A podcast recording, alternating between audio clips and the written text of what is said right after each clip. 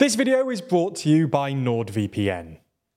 Today, Zelensky says Ukraine could hold elections during wartime. Estonia's Prime Minister faces calls to resign, backlash after a meeting between Libyan and Israeli ministers, and Pope Francis criticises the reactionary US Catholic Church. From TLDR News, this is your daily briefing for Tuesday, the 29th of August, 2023. Ukrainian President Volodymyr Zelensky has said that Ukraine could hold its elections next year, despite the war and martial law, only if certain conditions are met, including partners like the US sharing the cost. Zelensky was responding to comments from US Republican Senator Lindsey Graham. Graham was visiting Kiev with other top US lawmakers and said that the US would keep sending weapons so you can win a war that we can't afford to lose. But added that he would tell President Zelensky, you've got to do two things at once. We need an election in Ukraine next year. I want to see this country have a free and fair election, even while it's under assault. He said that elections would not only be seen as an act of defiance against the Russian invasion, but an embrace of democracy and freedom. Parliamentary elections were technically due at the end of this year, and a presidential election is due next year. However, the country has been under martial law, meaning that elections cannot be held since Russia invaded in February 2022.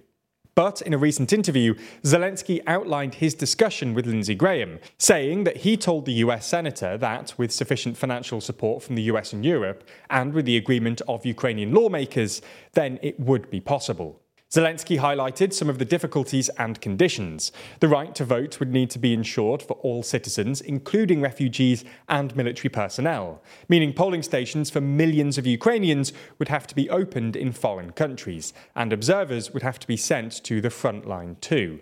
Senator Graham has welcomed Zelensky's message, saying he realises it would be challenging, but encouraged all of Ukraine's allies to help provide the financial and technical assistance necessary. There's more on the way, but be sure to subscribe and ring the bell to make the daily briefing part of your daily routine, or just search for us on your podcast app to listen along. Estonia's Prime Minister Kaja Kallas is under pressure after it emerged that her husband continued to have business dealings in Russia following last year's invasion of Ukraine. Estonia's public broadcaster ERR revealed last week that Kallas's husband, Arvo Hallik, holds a 25% stake in Stark Logistics, which has continued its operations in Russia. The company's CEO says that they've been helping another business finish up their Russian operations, adding that before the invasion, they were making around 60 to 70 deliveries per month to Russia, whereas now they only make one or two a week, and that they intend to make their last Russian trip next month. Adding to Kallas's problems is that she reportedly loaned 350,000 euros to her husband's holding company for investment purposes. The business dealings do not violate any sanctions. However, as one of the strongest pro Ukrainian voices in the EU and NATO, the scandal has damaged Kaja Kallas' image, especially as she called for all EU businesses to stop all their operations in Russia after the invasion of Ukraine. Her husband says that he'll sell his shares and retire from Stark Logistics, while Kallas says she had no prior knowledge of the company's links to Russia. Criticism of Kallas grew after she refused to appear before Tuesday's joint session of the Parliamentary State Budget and Anti Corruption Committees, saying that the matter is not related to the state budget and that she's ready to take part in the work of relevant commissions if they invite her. So that's what's been happening in Estonia recently. Let's move and discuss what's been happening in Libya. In Libya this morning, the internationally recognised Prime Minister Abdul Hamid Dbeibah has been criticised for his role in attempting to normalise relations with Israel. Now, the reason that this is such an issue is that under a law passed in 1957, it's illegal for the country to have formal relations with Israel, largely due to the country's support for Palestine. The meeting that caused all of this took place last week between the Libyan Foreign Minister Najla al Mangush and her Israeli counterpart Eli Cohen in Rome. The meeting was leaked to the media. On Sunday, Cohen made a statement confirming that the meeting was about different ways the two nations could develop great relations. It seems that many in Libya weren't too happy about this, though, with mass protests taking place in Tripoli and other cities. Some protesters were burning tyres and others were waving Palestine flags. Some believe that Mangouche has been scapegoated, especially as Libya's first female foreign minister. About this, Anas El Gomati, a Libya expert, said that Prime Minister Dbeibah and his rival Khalifa Haftar have used Mangouche as the fall person for decisions they all partook in. It's not about politics, it's blatant scapegoating. Now, before we tell you about Pope Francis, I wanted to tell you that in today's daily discussion, Zach and Jack discuss the BRICS group expanding. That's exclusively on Nebula, so use the link in the description to sign up if you haven't already. Pope Francis has this weekend criticised the backwardness of conservatives in the US Catholic Church, saying that they've replaced faith with ideology. These comments appear to refer to the growing divide in the US between progressives and conservatives. Conservative Catholics have opposed Pope Francis's focus on social justice issues, such as the environment and the poor. Conservatives were particularly incensed by his decision lately to allow divorced and civilly remarried Catholics to receive the sacraments.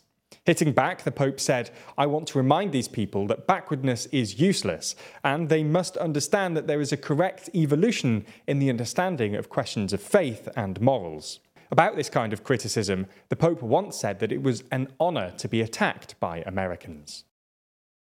In some uplifting news today, an innovative surgery has helped an Israeli woman to talk again after 10 years.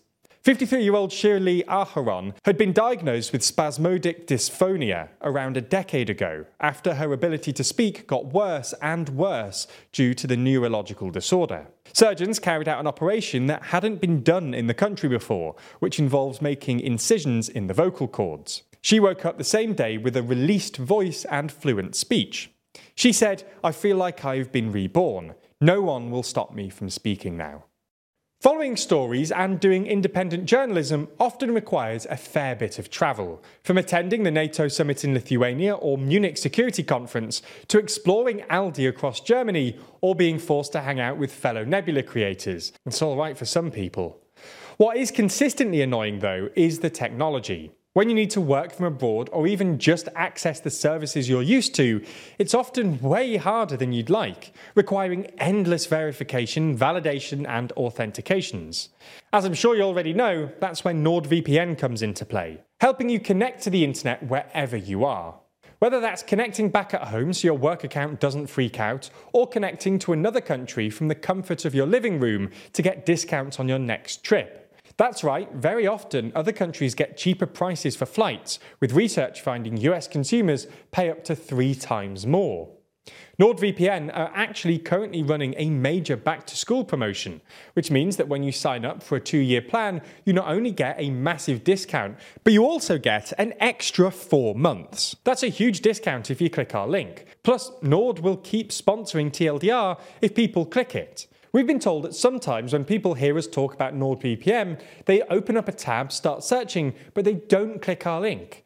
I'm certainly glad that they get the service, but you only get the discount and you only support the channel through that link. So if you're trying to improve our journalism by signing up for Nord, use our link when you do, and you'll get their great service at a discount.